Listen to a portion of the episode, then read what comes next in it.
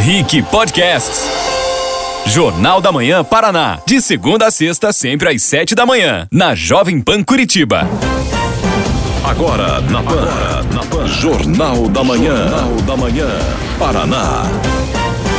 Sete em ponto. Olá, muito bom dia para você que segue bem informado aqui na Rádio Jovem Pan. Eu sou Camila Andrade e está no ar o Jornal da Manhã Paraná. Estamos em rede com a Jovem Pan Curitiba, Ponta Grossa e Cascavel e eu te lembro que também estamos na internet. Para também nos ver, é só acessar o nosso canal no YouTube. Procura lá por Jovem Pan Curitiba. Aproveita e já se inscreve no canal e clica no sininho de notificações. Assim você vai saber sempre quando o Jornal da Manhã Paraná estiver ao vivo. Lembrando que você pode interagir deixando a sua opinião através do chat. O Jornal da Manhã Paraná também é Panflix. Para nos assistir na sua TV Samsung, é só baixar o aplicativo e se inscrever na nossa plataforma do Panflix. No Instagram, a nossa página é @jovempan_curitiba e nas demais redes sociais para participar com a gente é só usar a hashtag Jornal da Manhã PR. Mark Souza segue de férias, mas já está quase no fim. É bom ele aproveitar esse final de semana de calor lá no norte, lá onde ele está, porque segunda-feira vem frio para ele aqui em Curitiba. Na verdade, ele está vindo para o frio, então. Exatamente. Ah, coisa boa. Bom dia a todos. Agora, então, estamos aqui com o sociólogo, analista político e colunista do Rick Mais, o Juliano Pedroso, que já deu aí bom dia para vocês, e também com a companhia do Café Lontrinha, que ao longo dessa semana aqui participou com a gente da programação da Jovem Pan. Para você fazer parte do sorteio, é só participar com a gente lá na live, deixa o seu comentário que no final do jornal a gente anuncia quem é o vencedor. Agora são 7 e 2 da manhã.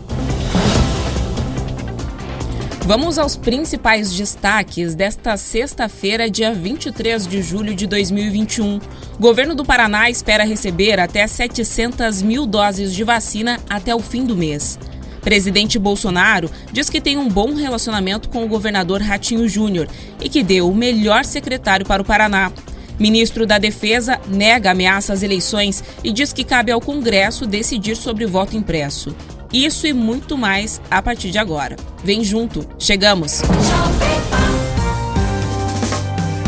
Agora às 7 h da manhã, vamos ver aqui como é que vai ficar realmente esse clima que vai receber Marques Souza de volta a Curitiba. Olha, é esperado uma maior elevação em média aqui das temperaturas até a tarde dessa sexta-feira, se comparado com ontem, né? Ao amanhecer, pode informar algum nevoeiro localizado entre regiões de serras e vales em áreas mais ao leste aqui do Paraná, ou seja, Curitiba está aí nesse bolo, né? Em Curitiba temos sensação térmica de 6 graus agora, Juliano, mas a máxima pode chegar aos 23. A mínima, segundo o CIMEPAR, vai ser de 8. Uma amplitude térmica bem grande. Ontem, inclusive, no RIC Notícias, na RIC Record TV, eu falei sobre essa condição climática. Além dessa grande amplitude térmica, a gente teve aí nos últimos dias uma baixa umidade do ar que você deve ter notado. Eu, particularmente, tenho rinite, fiquei com o nariz ardendo o dia inteiro. A gente chegou a ter na quarta-feira 8,8% de umidade relativa do ar, o que é péssimo, né? A gente fala ali de um mínimo de 30, o ideal é que fique entre 50 e 70. 8,8%. Você sentiu os efeitos? Senti, me senti quase quando eu vou visitar Brasília, que é justamente esse ar que te seca a garganta, seca o nariz. Mas eu te digo o seguinte, esse, essa melhora do clima né? Para mim, a melhora do clima, clima, sensação de 6 graus, mas com a expectativa que melhora, já me fez até tirar a japona. Já tô aqui de, só de só de blusa, então tô animado pro final de semana. É verdade, a japona dele ficou ali do lado. No meu caso, eu continuo aqui com o casaco, a Ju também tá bem agasalhada, a gente ainda não tá aí nessa animação do Pedroso. Inclusive, Pedroso, vem mais frente fria por aí, viu? Meu não se Deus anima, não. Do céu. em Ponta Grossa, a gente tem hoje mínima de 6 e máxima de 22, e Cascavel, mínima de 14 e máxima de 26 graus. Agora, 7 e 4 da manhã. Pauta número 1. Um, o Paraná deve receber até 700 mil doses de vacina contra a Covid-19 ainda nesse mês, de acordo com o secretário estadual de saúde, Beto Preto. Segundo o secretário, que esteve em Maringá, no noroeste do estado, nessa quinta-feira, o Paraná também deve receber aproximadamente 3 milhões de doses em agosto, conforme o cronograma de entregas do Ministério da Saúde. Em junho, o estado recebeu aproximadamente 2 milhões de imunizantes. Questionado sobre a imunização de menores de 18 18 anos, o secretário reafirmou que vai seguir as orientações do Plano Nacional de Imunizações do Ministério da Saúde, que até o momento não recomenda a vacinação deste público. Ainda em Maringá, Beto Preto manteve a previsão de imunizar 80% dos paranaenses com a primeira dose até o mês que vem. Vamos ouvir. Devemos ter ainda mais 700, 600 mil doses este mês, além dessas 453 que estão sendo é, é, distribuídas entre ontem e hoje. É, além disso, para o mês de agosto, são 68 milhões de doses para o Brasil nós vamos ter 5% desse, desse quantitativo. Isso vai nos dar aqui no Paraná 3 milhões e 100, 3 milhões e 200 mil doses. Nós vamos começar a fomentar um pouco mais de vacinas para aqueles que ficaram um pouco para trás, mas claro, é claro dizer que, que em agosto nós queremos chegar com os 80% em todos os municípios. E olha só essa história. Nessa quinta-feira, a Secretaria de Saúde lá de Cascavel, no oeste do Paraná, informou que 282 doses de vacinas da Pfizer contra a Covid-19 foram descartadas por erro no armazenamento. Os frascos com imunizantes da Pfizer chegaram no dia 18 de junho em Cascavel. Três dias depois, eles foram encontrados fora da geladeira, na sede da Central de Imunização.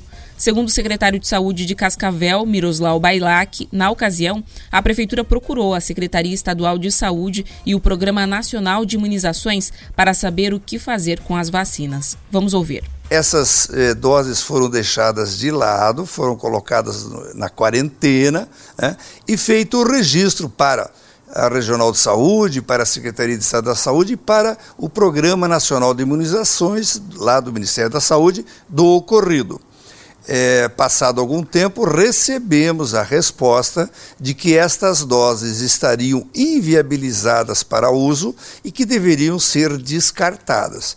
Então, essas 282 doses da vacina Pfizer realmente foram descartadas, segundo a orientação recebida pelo Programa Nacional de Imunização. A Prefeitura de Cascavel informou que fará a apuração para identificar os responsáveis pelo erro. Ainda não existe uma previsão para a reposição das doses descartadas. É claro, Pedroso, que todo mundo está sujeito a erro, né? Mas nesse caso a gente está falando de um bem ali, as vacinas contra a Covid-19, que de certa forma estão em escassez, ou seja, a gente não tem aí elas à disposição como queremos, e também que é muito importante nesse momento, né? É o caso da gente criar protocolos mais rígidos para que a gente evite erros como esse? Fundamental. Essa semana nós temos insistido na importância da inteligência, né, da importância do controle, da informação para que nós possamos vencer a pandemia. Tá? Então isso passa também pelo controle de como estão as vacinas. Dois aspectos que vale a pena a gente chamar a atenção sobre esse caso. O primeiro deles é que a Secretaria de Saúde, num aspecto, agiu certo. Identificou um problema, identificou que as vacinas ficaram ali fora do, do refrigerador, fora da geladeira, e fizeram o descarte. Não encobriram, não passaram pano, não resolveram aplicar as vacinas fora do, né, do, do, do que se recomenda. Então, nesse caso, quando foi descoberto, quem descobriu agiu corretamente. Agora, por outro lado, quem permitiu que isso acontecesse está tá cometendo um, um, erro gravíssimo. Porque além do, de ser um produto essencial nesse momento da pandemia, é comprado com recurso público, que a gente não deve desperdiçar, a gente não deve desperdiçar um clips, um, uma folha de papel, quem dirá vacina. Camila, cada dose, cada dose da, da, da vacina da Pfizer está custando próximo de 12 dólares. Né? Em alguns países eles vendem a 20, em alguns países chegam, né, no Brasil eles chegaram a oferecer perto de 12 dólares. Estamos falando de quase 17 mil reais. Tá? Então, assim, não, não é um valor irrisório para você deixar ali fora da, da, da, geladeira, como se fosse o, o, sanduíche que a pessoa esquece de colocar ali, na, chega de manhã na empresa e deixa estragar para a hora do almoço.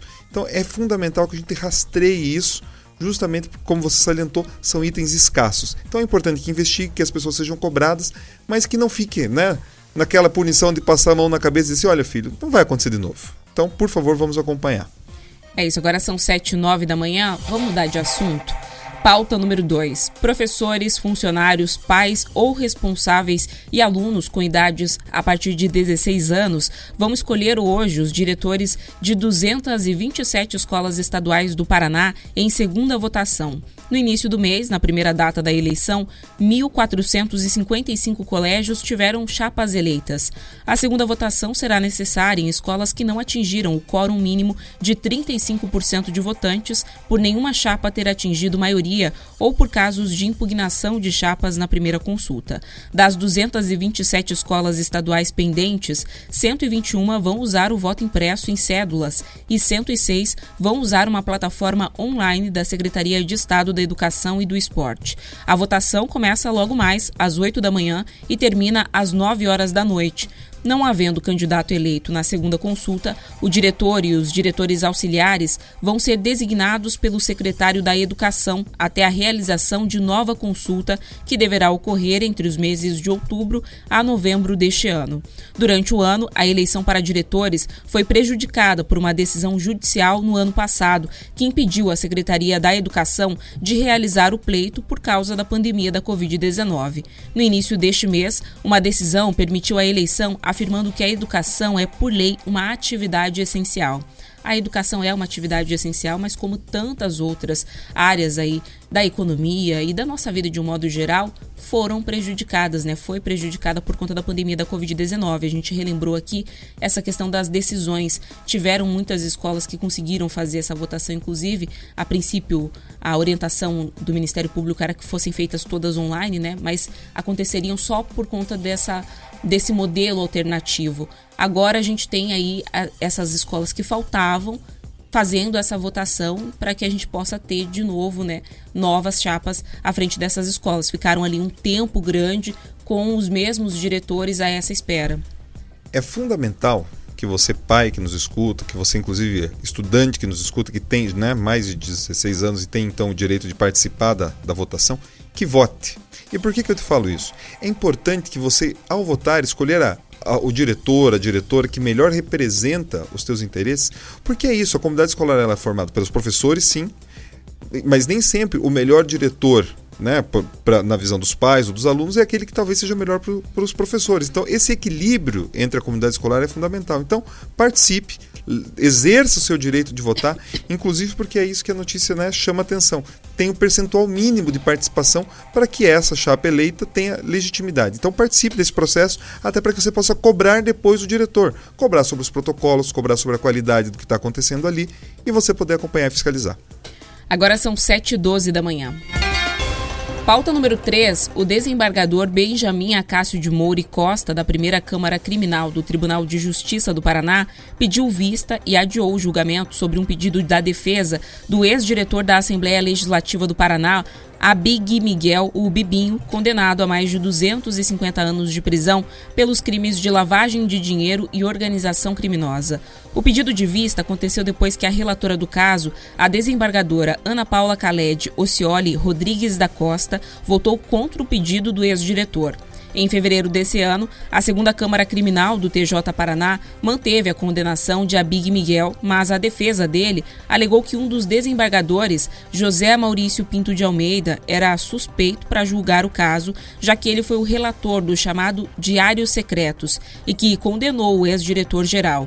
A defesa disse ainda que o presidente da segunda Câmara Criminal do TJ Paraná, desembargador Mário Elton Jorge, que negou o pedido de suspeição, não poderia ter tomado sozinho a decisão. O recurso de Abib Miguel tem relação com uma sentença da Operação Argonautas. O ex-diretor-geral da Alep foi condenado pelos crimes de organização criminosa e lavagem de valores e bens pela quarta vara criminal em junho de 2018, a mais de 50, 250 anos de prisão. Na sequência, recorreu ao segundo grau. No recurso analisado pelos desembargadores da segunda Câmara Criminal no início desse ano, a Justiça manteve a decisão. A Operação Argonautas ficou marcada pela prisão do ex-diretor da Assembleia no final de 2014, quando recebia uma mochila com 70 mil reais no aeroporto de Brasília. Para o Ministério Público, a Bibi, a Bibi Miguel construiu patrimônio a partir do desvio de dinheiro da Assembleia Legislativa do Paraná com a contratação de funcionários fantasmas. A defesa dele nega o desvio de dinheiro e sustenta no processo judicial que a evolução patrimonial do ex-servidor é compatível com o seu labor e fortuna construída anteriormente ao seu ingresso na Assembleia Legislativa. Ainda não há uma data para a retomada do julgamento. A gente, é claro, segue acompanhando essa história. Agora são 7 e 15 da manhã. Pauta número 4. Em viagem oficial de uma semana ao México, o governador do Paraná, Ratinho Júnior, apresentou os potenciais do estado para empresas mexicanas nesta quinta-feira durante o Paraná Day, evento realizado no México com o objetivo de atrair novos investidores e parceiros comerciais. De acordo com o governo do estado, cerca de 20 empresários dos setores de logística, madeireiro, consultoria, construção civil, agronegócio, mobilidade urbana e de corretoras de valores participaram do evento. No encontro, o governador destacou que o Paraná tem segurança jurídica, infraestrutura, mão de obra qualificada e tem o poder público caminhando lado a lado de quem quer investir e gerar empregos. Segundo Ratinho Júnior, o Estado pode ser a menina dos olhos dos investidores estrangeiros. Vamos ouvir.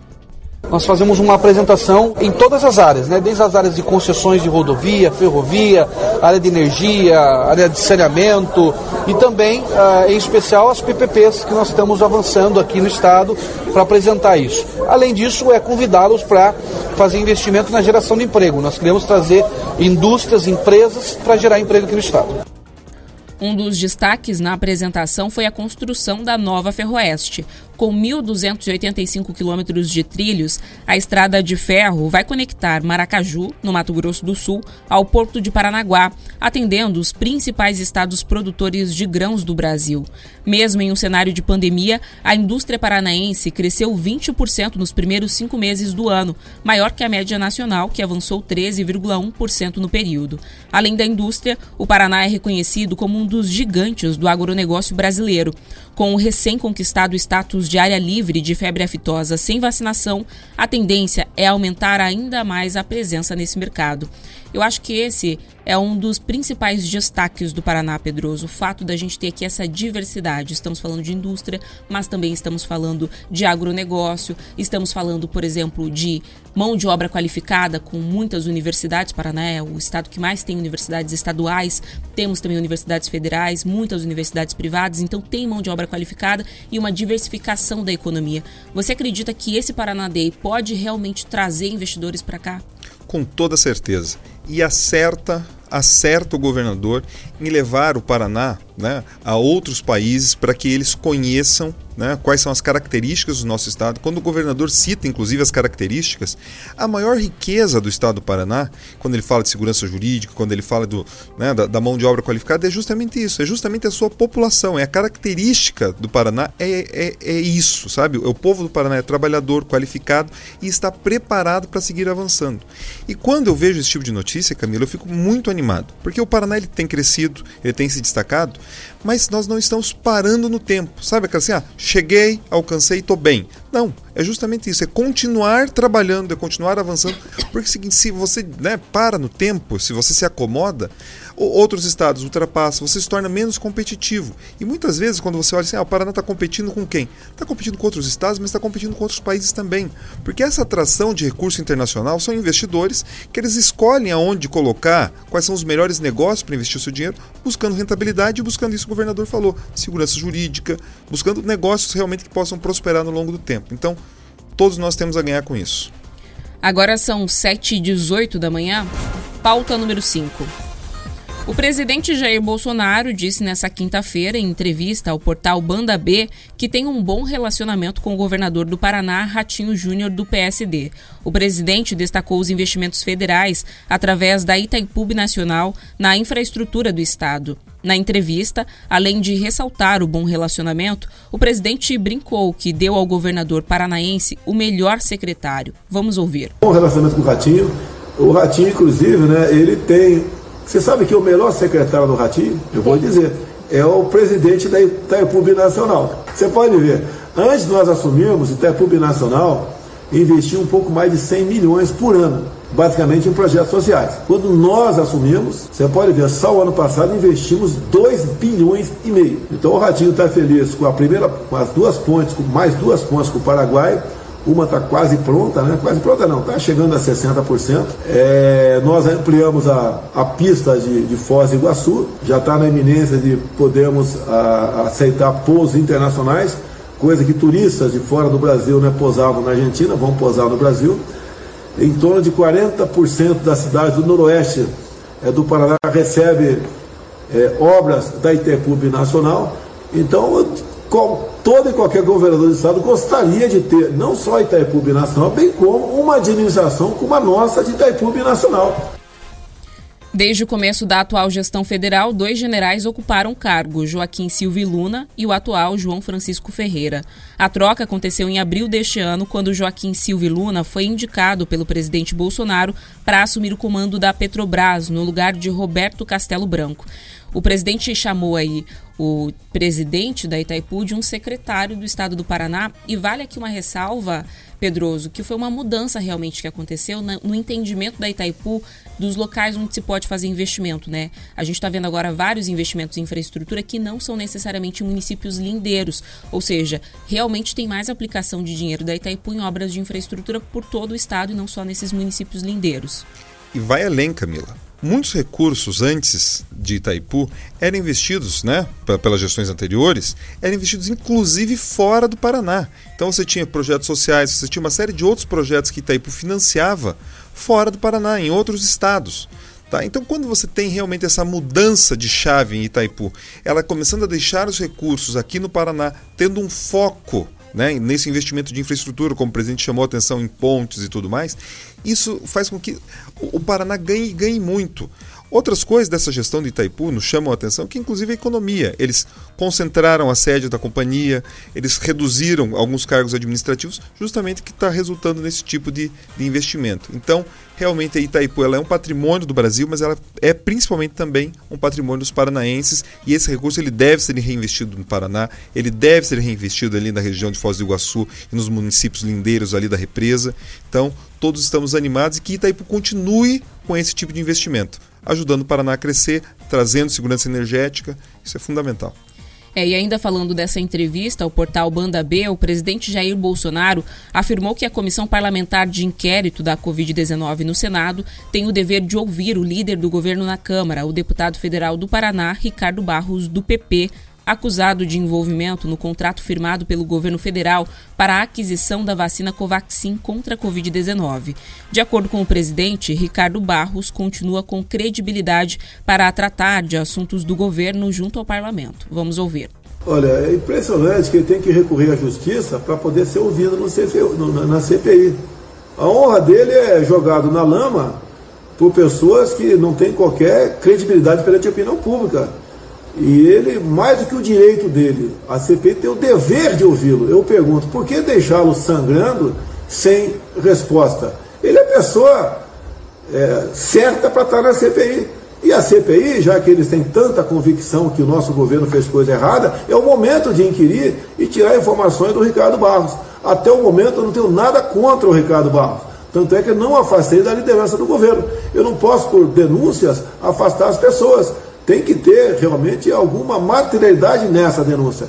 E até que se prove o contrário, o Ricardo Barros continua no meu governo, ele continua tendo credibilidade para tratar de assuntos nossos dentro do parlamento brasileiro. Ricardo Barros tem entrado com ações no Supremo Tribunal Federal para que o colegiado escute sua defesa sobre as acusações feitas pelo deputado Luiz Ricardo Miranda do DEM, que diz que o presidente Jair Bolsonaro atribuiu a Barros a responsabilidade por eventuais irregularidades no processo de compra do imunizante indiano. O caso levou o Conselho de Ética a instalar um processo contra Barros na última semana. Procurado pela produção do Jornal da Manhã Paraná, o deputado não se manifestou. Desde que foi citado, Barros tem usado as redes sociais para rebater as denúncias. Ele diz que não tem nenhum envolvimento com o caso da vacina indiana. Na CPI, o depoimento dele está marcado para a segunda semana semana de agosto. Ainda durante a entrevista, Bolsonaro manteve as críticas à CPI e afirmou não poder perder tempo com o que chamou de palhaçada. O presidente também criticou seu ex-ministro da Saúde, Luiz Henrique Mandetta. Abre aspas. A preocupação era comprar respiradores, comprar respiradores. Dá para entender o que eu estou dizendo aqui, né? Disse o presidente, sem dar maiores detalhes sobre o que a insinuação dizia a respeito. Vamos lá. Sobre o Ricardo Barros, o presidente usou a expressão deixar sangrando. Por que você diria que a CPI decidiu adiar esse inqui inquirimento aí, essa inquisição ao Ricardo Barros? Vamos lá. O deputado Ricardo Barros já tinha a data, já, já tinha uma data para ele ser ouvido. A CPI optou em adiar essa data. E por que que isso acontece? Vamos lá. Todo mundo, quando é acusado de algo, culpado ou não, só vai se saber com certeza no final do processo. Então, assim, você negar o direito para alguém que é acusado de ter a possibilidade sequer de se defender, de ser ouvido com a mesma visibilidade do que o que foi acusado, que é essa questão. Veja, o deputado Ricardo Barros ele pode ir lá para sua rede social, ele pode dar uma declaração ou outra para a imprensa, mas será que ele vai ter a mesma visibilidade que tem a cobertura da CPI? Não tem. Então, assim, o que é importante? O que, que impede os senadores de escutar, de escutar o Ricardo Barros? E por que, que a ideia é deixar sangrando, sabe, Camila? Pelo seguinte, eles esperam ter novos fatos, novos indícios, para que quando o deputado for, né, esteja lá, eles possam esnucar ele. Ou ainda mais, quando você não, não escuta ou você não tem um outro lado, fica sempre esse, esse ar de suspeita, sabe? Então, assim, se tem algo concreto contra o deputado, chame ele, ouça, confronte. Agora, se não tem, também escute, para que ele tenha a oportunidade de se defender. Agora, deixar a pessoa refém. Né? Uma pessoa acusou, né? nem todo mundo concorda, faz aquele, né? aquele, aquele auê, e não se escuta a versão do, do, do, sujeito. Então é importante que se escute, é importante que esse novo, essa nova audiência não seja adiada para que ele possa trazer a sua versão. E se ele tiver algum grau de, de né, comprometimento com o caso, que seja afastado, que seja julgado, que seja investigado. É isso que a gente espera. O que a oposição aponta é que ele estaria envolvido num esquema de corrupção envolvendo compra de vacinas. E aí eu vou até ler aqui de novo aspas do presidente nessa entrevista sobre o Mandetta. Ele disse: a preocupação era comprar respiradores, comprar respiradores. Dá para entender o que eu estou dizendo aqui, né? O que, que a gente pode esperar dessa declaração aqui? Qual que vai ser aí o desdobramento disso? Olha, vale a pena a gente ter claro se isso vai se confirmar em alguma investigação. Porque se o presidente vier a tomar ciência de algum caso grave envolvendo desvio de recursos com compra de respiradores, no mesmo caso, ele tem o dever de denunciar, de apresentar né, o que está acontecendo, inclusive para que se o ex-ministro Mandetta cometeu algum tipo de irregularidade, seja punido.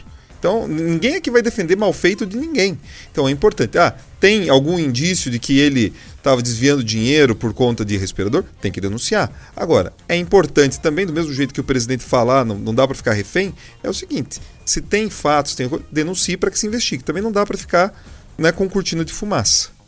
Agora são 7h28 da manhã. Vamos continuar ainda nessas polêmicas, porque o presidente Jair Bolsonaro afirmou na noite de quinta-feira, na tradicional live semanal, que as coisas mudam ao falar sobre o senador Ciro Nogueira, do PP, que deve assumir o Ministério da Casa Civil. O parlamentar foi escolhido pelo próprio Bolsonaro para o lugar do general Luiz Eduardo Ramos, com o objetivo de facilitar a relação entre o governo federal e o Congresso Nacional. Vamos ouvir. Então, a ideia de trazer o Ciro, conversei com ele já conversei por telefone rapidamente, devo conversar, devo não vou conversar com ele na segunda-feira para depois tomar a decisão. Não vai ser um casamento pela internet. Eu conheço o Ciro, é, integrei mais da metade do meu tempo como parlamentar no Partido Progressista. É, tive, esse partido tinha outros nomes no passado, como PP, PPR. Então acredito que tenha ficado no, no PP, né? Em torno de 20 anos, e seria uma melhor interlocução com o parlamento brasileiro. Nada mais além disso. Então é, é isso. O Ciro, logicamente, vai nos ajudar. Tem vídeo correndo na internet que me chamou de fascista lá atrás. Sim, chamou. E chamou as coisas, as coisas, as coisas mudam. Tá? Eu tinha posições no passado que não assumo, mas hoje mudei. Em 2017, Ciro Nogueira chamou Bolsonaro de fascista e preconceituoso em uma entrevista a um programa da rede Meio Norte. Abre aspas. O Bolsonaro eu tenho muita restrição, porque é um fascista. Tem um caráter fascista preconceituoso. É muito fácil você ir para a televisão dizer que vai matar bandido. Fecha aspas, disse o senador na ocasião. No ano seguinte, ele apoiou o candidato do PP, Fer, Fer, do PT, perdão, Fernando Haddad, no segundo turno das eleições presidenciais. Ainda na live, o presidente deu outros exemplos para justificar a mudança de comportamento do seu novo ministro. Ele lembrou que o atual titular da infraestrutura, Tarcísio Gomes de Freitas, integrou o Departamento Nacional de Infraestrutura de Transportes, o DENIT, no governo de Dilma Rousseff. Vou ter que mandar ele embora agora? Jair Bolsonaro também falou que os progressistas podem, o que o progressista pode ser a sigla pela qual concorra à reeleição em 2022. Pode ser um partido para disputar as eleições? Pode ser. No momento não tem o partido ainda, não é fácil chegar a um acordo com o partido, porque é como um casamento, explicou Bolsonaro. Ontem a gente já adiantou um pouco esse assunto, né, Pedroso? O presidente disse ontem na live, então, que pode ser sim que o progressista seja esse partido que possa abrigá-lo aí nas eleições de 2022. A gente pode considerar a indicação, a nomeação do Ciro como um indicativo mais firme desse casamento? Olha, esse, esse movimento da ida do Ciro Nogueira para a Casa Civil, ela torna mais explícita né, a, a, as ações ou os movimentos desse namoro do presidente com o PP, que já vinha ganhando corpo. Né? Quando a gente viu a eleição do Arthur Lira para presidente da Câmara, com o esforço que foi feito né, pelo próprio Palácio do Planalto para que isso acontecesse, a escolha do deputado Ricardo Barros, que também é do PP, para líder do governo. Então, quando você ouve uma, algumas pequenas mudanças, por exemplo, quando assumiu a, a presidência do Fundo né, de Desenvolvimento da Educação, o FNDE, foi um chefe de gabinete do Ciro Nogueira. Então você tem uma série de movimentos anteriores que já caminham nessa direção de trazer o PP, de trazer o Ciro Nogueira para perto. Quando a gente enxerga, né, quando o presidente ontem na live fala que o PP pode ser um dos seus destinos, né, o que a gente tem escutado muito conversando em Brasília, acompanhando os movimentos, é o seguinte, para quem nos ouve. O PP provavelmente, né, as coisas mudam muito rápido no Brasil, mas hoje, provavelmente, o PP ele estará na composição majoritária do presidente. Se ele estará trazendo um candidato a vice para essa chapa ou se ele irá abrigar o presidente nessa chapa, ainda está um pouco difuso e nublado. Porque existem alguns movimentos lá de talvez que o Bolsonaro pudesse inclusive voltar para o PSL, inclusive por conta do tamanho do, do fundo eleitoral, por conta do tamanho do tempo de TV, porque diferente do que foi na eleição passada, que o Bolsonaro era alguém fora da, da, política, muitas vezes, inclusive, o tempo do horário eleitoral ele precisa para apresentar o que ele fez, prestar contas do seu mandato. Porque, como ele mesmo vive né, e reclama de que não tem a cobertura apropriada da mídia, ter um horário eleitoral mais, mais amplo vai possibilitar que ele apresente para as pessoas o que fez. E até conseguir a fatia ali dentro do fundão. Sim, sim, sim, porque a gente está falando de todo tipo de recurso: horário de TV, fundo partidário, todas essas questões. Então, a probabilidade que você tenha uma composição nesse sentido, ou o Bolsonaro indo para o PP, ou indo para um outro partido grande, o próprio senador Flávio Bolsonaro falou isso: olha, nós estamos procurando agora um partido mais, mais estruturado, maior, que tenha condições de ajudar o presidente com estrutura. Então, o que se fala em Brasília é justamente isso: que o PP estará, na, né, provavelmente na chapa majoritária, ou abrigando o presidente, ou indicando um vice-presidente. O Bolsonaro ele foi eleito nas últimas eleições com o estigma, né, nesse caso benéfico, de outsider. Isso. E aí agora a gente vê dentro dessas mudanças que, que ele próprio diz, né, que muda com o tempo e essas negociatas, uma volta, digamos assim, né, não sei se ele esteve em algum momento fora, mas para o senso comum ali, ou seja, para o sistema como um todo. É, mesmo, que, mesmo ele como presidente, se todos nós acompanharmos a postura, o estilo do presidente, mesmo sentado na cadeira presidencial, ele continua se apresentando como alguém antissistema. Né? O outsider, né? a gente pode traduzir aqui pensando assim como alguém antissistema, alguém de fora. Então, mesmo o presidente ele continua tendo esse movimento.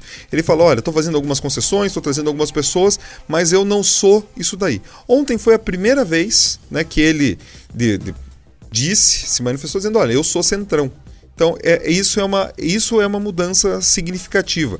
E o que, que eu sinto que ele quer dizer? Ele quer dizer assim: olha, passei minha carreira parlamentar, que é né, uma das coisas que ele citou, passei minha carreira parlamentar compondo esses partidos. Então, é natural que eu tenha diálogo com esses partidos. Então, eu acredito que a gente pode ir acompanhando que provavelmente um desses partidos será o, o destino do presidente para concorrer em 2022. Agora são 7h33 da manhã. Vamos falar com alguns ouvintes. O pessoal está participando bastante lá na live. Olha só, o Marcos de Cascavel disse o seguinte: dê like no melhor jornal do Paraná e do Brasil. Muito obrigado, Marcos. Fica aí então a extensão do pedido do Marcos, né? Se você puder, entra lá na live também, participa com a gente, deixa o seu like e ativa o sininho de notificações para saber sempre quando a gente estiver ao vivo aqui no Jornal da Manhã Paraná. O Cleverson Rocha disse: Bom dia a todos. Café Lontrinha é o melhor do Brasil, com certeza. Tá rolando, gente, sorteio essa semana inteira de Café Lontrinha aqui no Jornal da Manhã Paraná. Então, para participar também é só comentar lá na nossa live. O Volney Maciel disse: Bom dia, Camila. Minha primeira participação aqui, mas sou ouvinte há tempos. Um grande abraço a você vocês. Um abraço para você também, Valnei. Muito obrigada pela sua participação, pela sua audiência. E o Marcos Aparecido Moreira disse: erros acontecem, mas os responsáveis devem ser responsabilizados e devem pagar pelos prejuízos. Esse é um problema, né? Pagar pelo prejuízo é o que realmente a gente vê que é um gargalo. Com certeza. Temos alguns outros comentários aqui, Camila. Alguns perguntando e falando ainda do fundão. Então quero até convidar quem está nos ouvindo para entrar no portal Rick Mais. A gente fez uma, uma matéria chamando ali para que possa acompanhar como cada deputado, né, na eleição passada, na eleição de 2018, para ver quem usou ou não usou o fundão eleitoral porque né, às vezes essa olhar para o passado pode nos indicar o que essas pessoas pretendem fazer no futuro. Então temos alguns ouvintes também aqui relatando que pretendem tomar a vacina hoje. É o meu caso, estou animado. Se tudo der certo, tome a vacina hoje. Alguns falaram também da questão do que já existem investigações a respeito do, dos respiradores, inclusive de compra né, por, por importadoras de vinho, é verdade, bem lembrado. É isso, Leandro Decomin falou aqui, comprar respiradores através de uma loja de vinhos é só no Brasil, realmente. Vamos conversar, continuar esse papo aqui lá na live exclusiva agora, enquanto a gente vai para um rápido intervalo aqui na FM. Jornal da Manhã, Paraná. Jovem Pan no Trânsito. Eu trago muito mais informações aqui na programação do Jornal da Manhã Paraná para você motorista que segue ali pela região do Santa Cândida, lentidão na estrada de Santa Cândida entre a Engenheiro Gastão Chaves e a rotatória da Padre João Vislinski. Para você motorista que passa por ali, pode acessar à direita a própria Engenheiro Gastão Chaves, depois à esquerda na Estrada Nova de Colombo, a famosa rodovia da Uva. A Máximo João Cope tem alguns pontos de movimento maior, por enquanto não há necessidade de desvio. Teodoro Maquioca, Mascarenhas de Moraes e Padre João Vislinski tem tráfego tranquilo em ambos os sentidos. Conheça os lubrificantes móvel a granel, qualidade, economia e sem descarte de embalagens no meio ambiente. Acesse trocainteligente.com.br e saiba mais. Jovem Pan no Trânsito. Minuto da Indústria. Neste mês, o SESI completa 75 anos de atuação no Paraná, desenvolvendo a indústria e melhorando a vida dos trabalhadores, de suas famílias e da comunidade. Um compromisso em tornar ambientes de trabalho mais seguros, cuidar da saúde dos funcionários, oferecer educação de qualidade à sociedade, apoiar o desenvolvimento sustentável do setor produtivo e levar arte e cultura para todo o estado. Nesses 75 anos, o SESI do Paraná evoluiu com a indústria paranaense, adequando seus serviços para oferecer o que o setor realmente precisa para se tornar cada vez mais produtivo e competitivo, sem nunca esquecer da principal engrenagem da indústria: o trabalhador. Saiba mais em sesipr.org.br.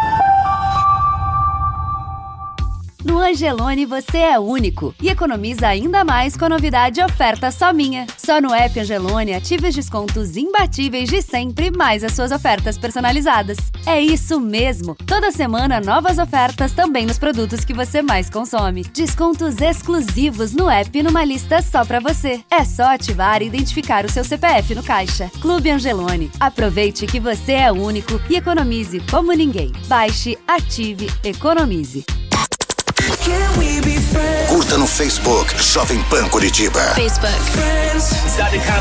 A sua rádio. Agora é a sua chance de falar inglês. Promoção Wizard 50% off na matrícula. Isso mesmo, 50% off na matrícula. Só a maior escola de idiomas do mundo pode oferecer. São mais de 1.200 escolas só no Brasil. Então corre para mais perto de você, porque as vagas são limitadas. A Wizard com 50% off na matrícula só podia ser a Wizard. Acesse www.wizard.com.br e saiba mais. Para um novo você que adora fazer bons negócios, uma nova Volkswagen. Na Luzon T-Cross a partir de 92.990 com entrada e saldo em 24 parcelas com taxa zero. É isso mesmo, taxa zero. Venha para a Luzon você também e aproveite para sair de Volkswagen novo. Aqui você tem o melhor atendimento e a garantia da melhor negociação. Esperamos você. Negócio bom é na Luzon. Volkswagen. No trânsito, sua responsabilidade salva vidas. Leia! Jovem Pan Curitiba. Monsieur, veja o sucesso da Estação da França. Uh là! Bambino, successo è a macaronata na Stazione da? Uh là là, qui no. Sai pra lá, maledetto. Festival Masterchef Brasil Beto Carreiro. Um mundo de sabores e diversão. Comidas, sobremesas e bebidas de diversos países e regiões, com a segurança dos mais avançados protocolos de higienização. Acesse agora betocarreiro.com.br. Jornal da Manhã, da Manhã, Paraná.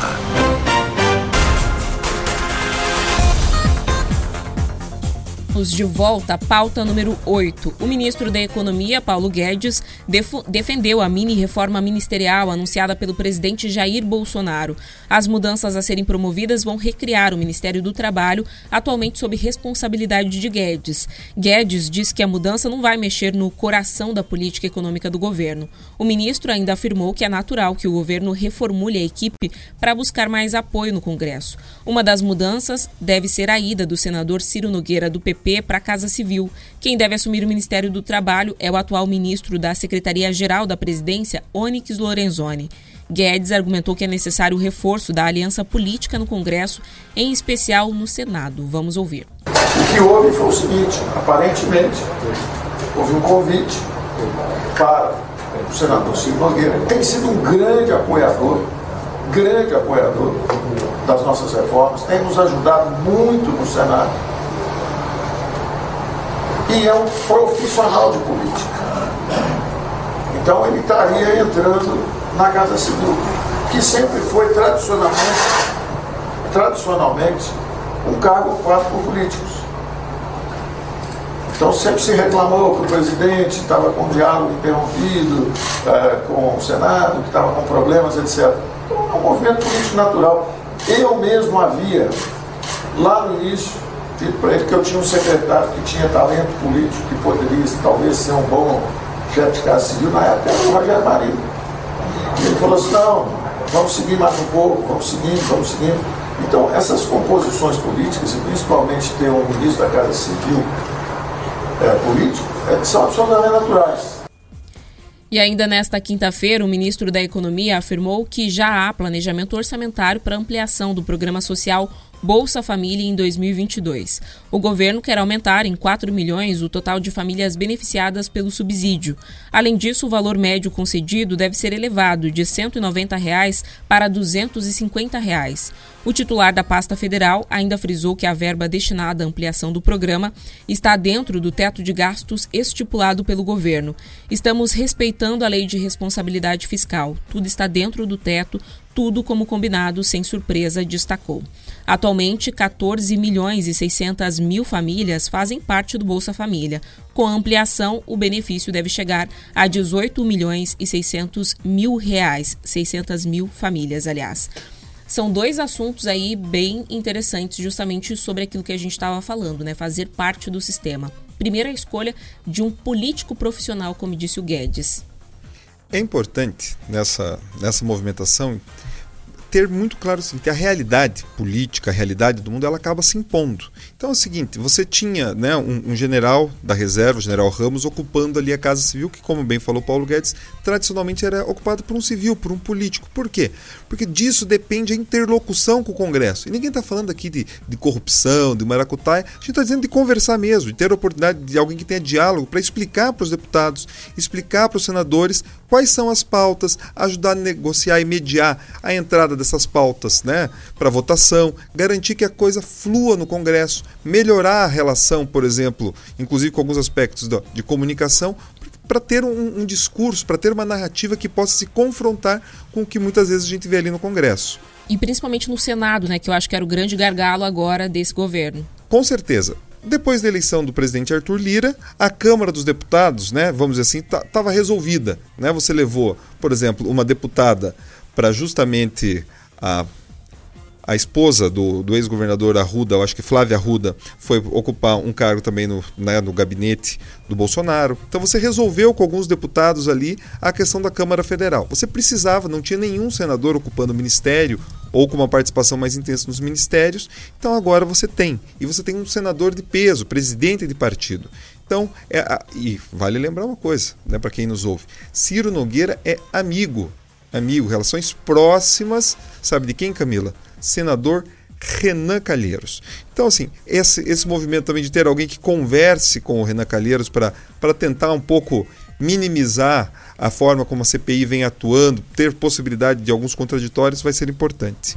É, o segundo ponto ali que está sendo abordado é essa possibilidade de uma reformulação do Bolsa Família que vai abranger mais famílias e vai aumentar também o valor. Esse é um programa que já foi muito criticado pela direita, né?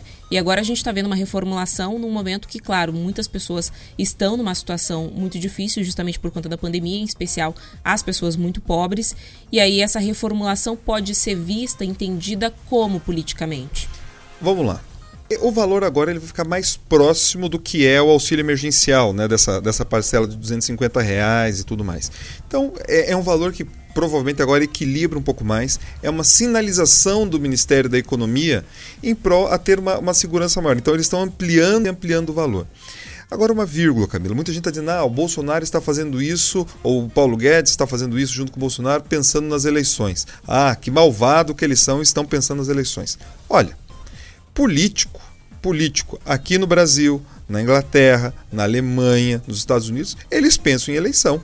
Então é o seguinte, não são só eles, né? não são somente eles que estão pensando em eleição. Então quando você vê alguém da oposição também batendo, criticando, fazendo alguns movimentos, alguns governadores fazendo movimentos, eles estão pensando em eleição.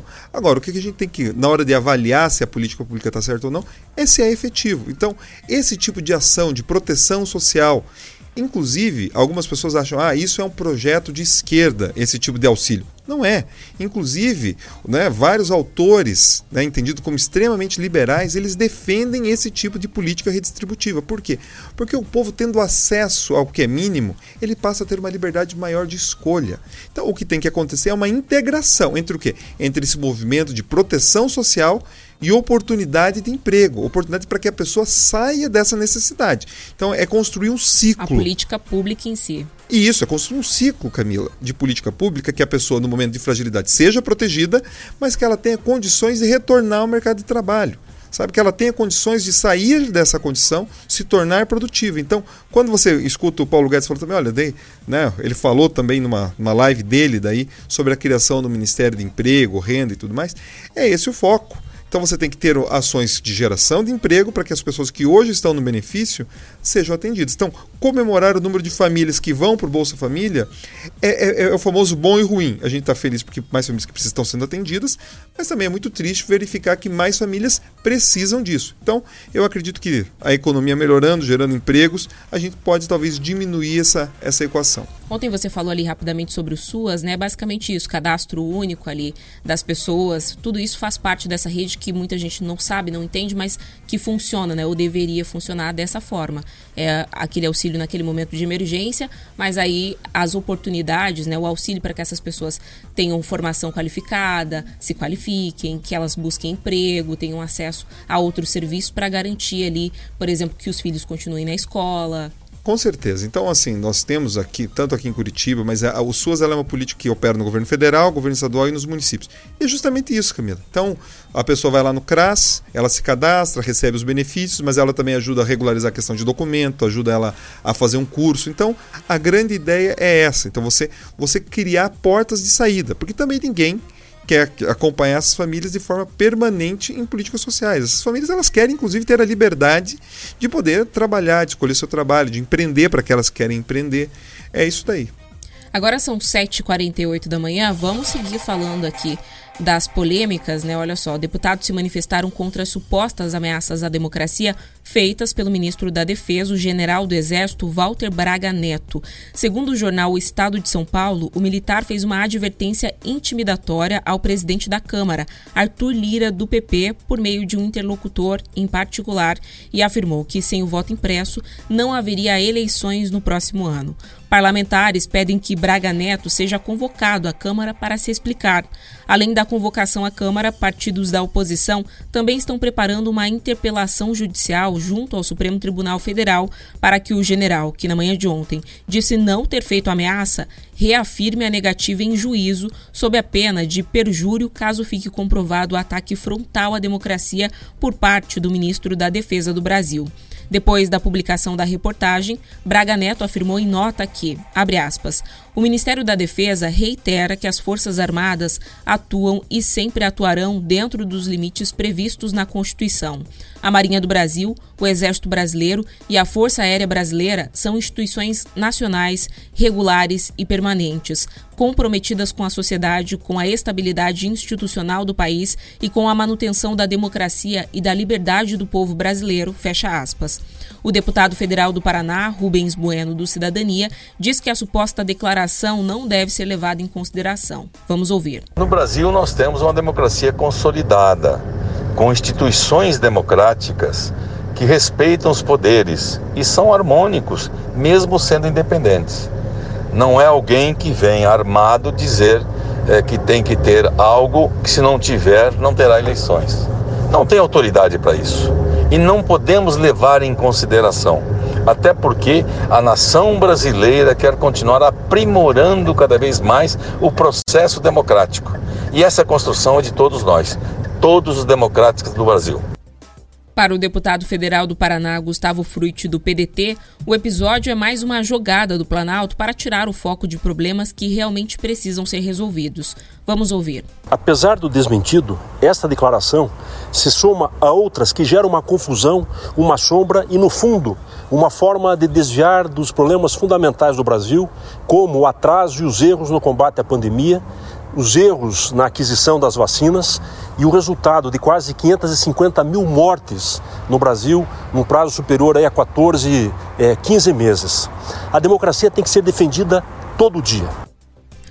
Além de Braga Neto, Arthur Lira também negou que tenha recebido a ameaça. O presidente do Tribunal Superior Eleitoral, ministro Luiz Roberto Barroso, ligou para Lila, Lira, ouviu do deputado que não houve ameaça e escreveu em uma rede social que as instituições estão funcionando. O voto impresso é uma das principais causas atualmente defendidas pelo presidente Jair Bolsonaro e seus aliados. Ministros do Supremo Tribunal Federal e do Tribunal Superior Eleitoral contestam o presidente e afirmam que o sistema eleitoral no país é seguro, moderno e auditável tem várias interpretações. Se disse, se não disse, se é uma cortina de fumaça, se tem que ser dado atenção ou não para essa afirmação, caso ela seja verdadeira. Fato é, muita gente se assusta e não é para menos. Olha só, essa matéria do Estadão de ontem, é importante quem viu a capa do Estadão ontem, ela é uma aula de política real, tá? Ela é uma aula de política real. Então quem viu a capa vai tem duas manchetes nessa capa, uma coisa bem interessante. A primeira manchete traz a questão do, da possibilidade do Ciro Nogueira assumir a Casa Civil e a outra né, traz ali essa questão da denúncia, da questão da ameaça que o general teria feito. Vamos lá. O que, que isso mostra para nós na, na, política real? Esse, essa suposta ameaça, vamos tratar assim, ela teria acontecido no início do mês. Então teria sido lá o Braga Neto, junto com alguns comandantes militares, teria tentado intimidar o presidente Arthur Lira. Então corta o espaço de tempo lá do início do mês e a gente acompanha agora já para o final do mês. O que, que a gente enxerga? Que houve uma tentativa de intimidação de um líder do Congresso, um líder do PP, tá? que é o Arthur Lira, e nós enxergamos daí o, o mês anda, a política acontece, o mundo acontece, e o que, que de concreto acontece depois dessa suposta ameaça, caso ela tenha acontecido? Você percebe uma queda de um general. Quem caiu, ou quem se quem acabou perdendo nessa equação política não foram os políticos, foram os militares. Então você vê lá quem caiu, quem, quem deixou de ser chefe da Casa Civil ou quem pode deixar de ser chefe da Casa Civil? O general da reserva Ramos. E quem assume esse papel? Um político do PP, Ciro Nogueira. do partido do Arthur Lira, que teria sido a pessoa a ser intimidada. Então, o que, que a política real está nos mostrando? Tá? Que nesse caso, por mais que porventura exista algum tipo de bravata, que exista algum tipo de ameaça, a vida real, o mundo real, ele se impõe. Então, assim, por mais que né, a gente esteja acompanhando essa, essa confusão, a, a, o movimento ou o contra-movimento das instituições, ele também responde. A gente não vive em, em, um período em que um golpe é fácil, em que você ter uma tomada de poder por caminho antidemocrático é fácil. Não é. Agora são 7h53 da manhã, pauta número 10. Com mais de 290 greves no transporte público urbano desde o começo da pandemia, a Frente Nacional de Prefeitos levou ao ministro da Economia Paulo Guedes um pedido de abertura de crédito extraordinário de 5 bilhões de reais em 2021 para equacionar o rombo no setor. O objetivo das prefeituras é convencer o governo a enviar um projeto ao Congresso liberando esses recursos por fora da regra do teto de gastos. O prefeito de São José dos Campos, no interior de São Paulo, e vice-presidente de mobilidade urbana da, da FNP, Felipe Ramute, relatou que o ministro Guedes e sua equipe compreenderam a demanda dos prefeitos, mas adiantaram que qualquer proposta de abertura de crédito extraordinário em função da pandemia de Covid-19 precisa ser muito bem fundamentada para ter chance de ser aprovada. O prefeito lembra que outra proposta nesse sentido foi vetada no ano passado pelo presidente Jair Bolsonaro.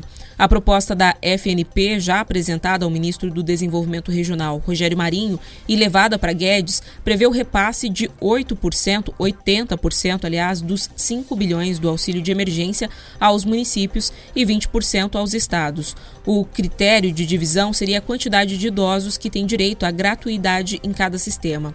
Segundo o prefeito, com aval da pasta da Economia para a formulação da proposta, o próximo passo é voltar ao Ministério do Desenvolvimento Regional para construir a fundamentação do projeto. Segundo a FNP, além da redução na demanda, houve um aumento considerável no preço dos combustíveis.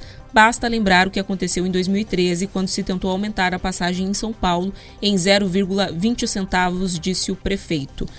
Aqui é bem difícil, né, a gente enxergar uma solução, porque a conta chega para a prefeitura, que tenta passar para o estado, que não passando para o estado, passa para o governo federal. Mas a gente sabe, já existe um teto de gastos e o cobertor é curto, inclusive a arrecadação reduziu, né? Da onde vai sair tanto dinheiro? Olha só, quando a gente enxerga a questão do transporte coletivo é uma questão muito, muito complexa. Por quê? Porque ela afeta a economia de uma forma muito, muito pesada.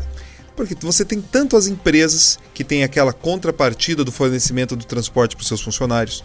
Você tem os pais de família que, com agora o retorno das aulas, a gente espera, né, vão precisar mandar seus filhos para a escola, então pesa também no orçamento das famílias essa questão de, né, do, do, vale transporte para poder mandar os alunos.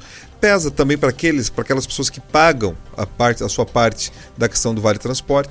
E a questão de mobilidade, ela tem um papel de integrar a cidade, Camila. Então quando a gente fala, ah, mas para que o ônibus? Agora você tem outros modais de transporte. Ele integra a cidade. Então quando você tem a, as bordas mais distantes, você precisa do ônibus justamente para poder levar as pessoas para o emprego, para trazer as pessoas para consumir no comércio. Então é algo fundamental. A gente não pode permitir que esse momento da pandemia ela desarticule algo que foi construído por uma por várias gerações. Então, quer dizer, o sistema de transporte de Curitiba, por exemplo, ele hoje tem defeitos, tem defeitos, mas ele foi construído e sendo aprimorado com o passar do tempo. Então não é um caso de jogar tudo fora, mas de aperfeiçoar. Agora, descobrir como vai se pagar essa conta, a gente realmente precisa entender como. A gente precisa de eficiência. A gente precisa, inclusive, enxergar porque muitas vezes, e aqui no Paraná a gente viu, é o próprio Estado onerando. Quer dizer, daí você percebe que o Estado cobra mais impostos ali do, de um certo tipo de diesel, daí você sabe? Então você tem que enxergar de que forma viabilizar isso para inclusive baratear a conta para o empresário. Porque se a passagem sobe, sobe o custo para o empresário. Se a passagem sobe, sobe o custo das famílias. Então é, é, é achar ali, é uma linha difícil, não é fácil, mas a gente tem que procurar essa linha. Inclusive aqui em Curitiba tiveram algumas decisões judiciais que tentavam justamente paralisar o transporte coletivo que foi visto né, ao longo da pandemia como um dos locais de transmissão, principalmente da, do novo coronavírus. E o prefeito de Curitiba sempre afirmou que isso não é possível porque boa parte, um percentual muito significativo dos próprios profissionais da saúde são transportados por meio de transporte coletivo. Então, a paralisação inviabilizaria o tratamento das pessoas que estão hoje nos hospitais por conta da Covid-19. É um dado interessante. Agora são 7h59, 57, aliás, da manhã. Antes da gente ir embora, vamos terminar com uma boa notícia aqui essa semana, uma notícia excelente que vem do campo. A Secretaria de Estado da Agricultura e do Abastecimento divulgou que o valor bruto da produção agropecuária do Paraná foi de cerca de 128 bilhões de reais no ano passado. O valor bruto da produção, também chamado de VBP, é toda a riqueza gerada no campo dentro das porteiras. Segundo números levantados pelo Departamento de Economia Rural, o DERAL, o resultado do Paraná representa um crescimento real de 21% em relação a 2019 e 31% em termos nominais. O número consta do relatório preliminar que será publicado hoje no Diário Oficial do Estado e depois ficará disponível no site da pasta. O secretário da Agricultura, Norberto Ortigara, ressaltou a boa produção mesmo em condições adversas de saúde e clima. Vamos ouvir. Isso tem a ver com o bom desempenho da produção no ano de 2020, que pese aí as condições de pandemia, umas condições climáticas não tão favoráveis, mas a produção acabou sendo bastante razoável e os preços é, acompanhando aí a, a boa parte da evolução dos preços das principais commodities do mundo, né? É, trouxe mais é, renda para os agricultores e por isso esse crescimento expressivo de 21% em termos reais né, do nosso VBP. O VBP contempla aproximadamente 350 itens e é utilizado para compor o fundo de participação dos municípios, representando 8% da cota parte. Segundo o DERA, os grãos, como a soja e o milho, e as grandes culturas do estado encabeçaram o crescimento. Nesse segmento, o trigo teve o melhor resultado, com aumento de 87%. No setor pecuário, a alta real de 21% também foi expressiva. As frutas também apresentaram um índice positivo no valor bruto de produção, com 10% de crescimento real. Já falamos hoje da indústria paranaense, agora aqui falando do destaque, né, da vocação do Estado para a produção agropecuária. Realmente, o Estado ele tem essa vocação, tem se modernizado nesse sentido. Você já chamou a atenção da importância, por exemplo, das instituições de ensino do Paraná para, inclusive, esse desenvolvimento, a questão da, da Embrapa. Você tem, por exemplo, Camila, aqui no Paraná, uma raça que foi desenvolvida em parceria né, do governo do Estado com produtores, que é a Purunã, que é uma, uma, uma raça paranaense, vamos dizer assim, com, com, através do melhoramento genético. Então é isso o investimento em pesquisa, o investimento né, na produção, a parceria com os produtores, são, a gente vê o reflexo agora. Então, realmente é, é encerrar o jornal com uma boa notícia que nos traz esperança que as coisas vão melhorar, que, o, que a vida vai, vai seguir seu caminho. É isso, as coisas vão melhorar, inclusive hoje, dia de vacina. Vacina, sexta-feira, então tô animado. É, eu vou ter que esperar ainda um pouco. A gente fica por aqui, gente. Um bom final de semana para vocês. Tchau, tchau, Juliano. Tchau, tchau. Bom final de semana a todos. Bom final de semana, Camila, Ju e a todos que nos acompanham. Só para a gente encerrar aqui, parabéns para o João Donizete Torres, que foi o ganhador do kit Café Lontrinha. Entre em contato com a nossa produção lá no Instagram, arroba Curitiba. E aí você pode curtir o final de semana com frio aqui em Curitiba, mas também com café bem quentinho. Na segunda-feira estamos de volta às 7 da manhã com Marque Souza no comando do Jornal da Manhã Paraná. Até lá! De segunda a sexta, às sete da manhã. Jornal da Manhã. Jornal da Manhã. Paraná. Rick Podcasts. Jornal da Manhã Paraná. De segunda a sexta, sempre às sete da manhã. Na Jovem Pan Curitiba.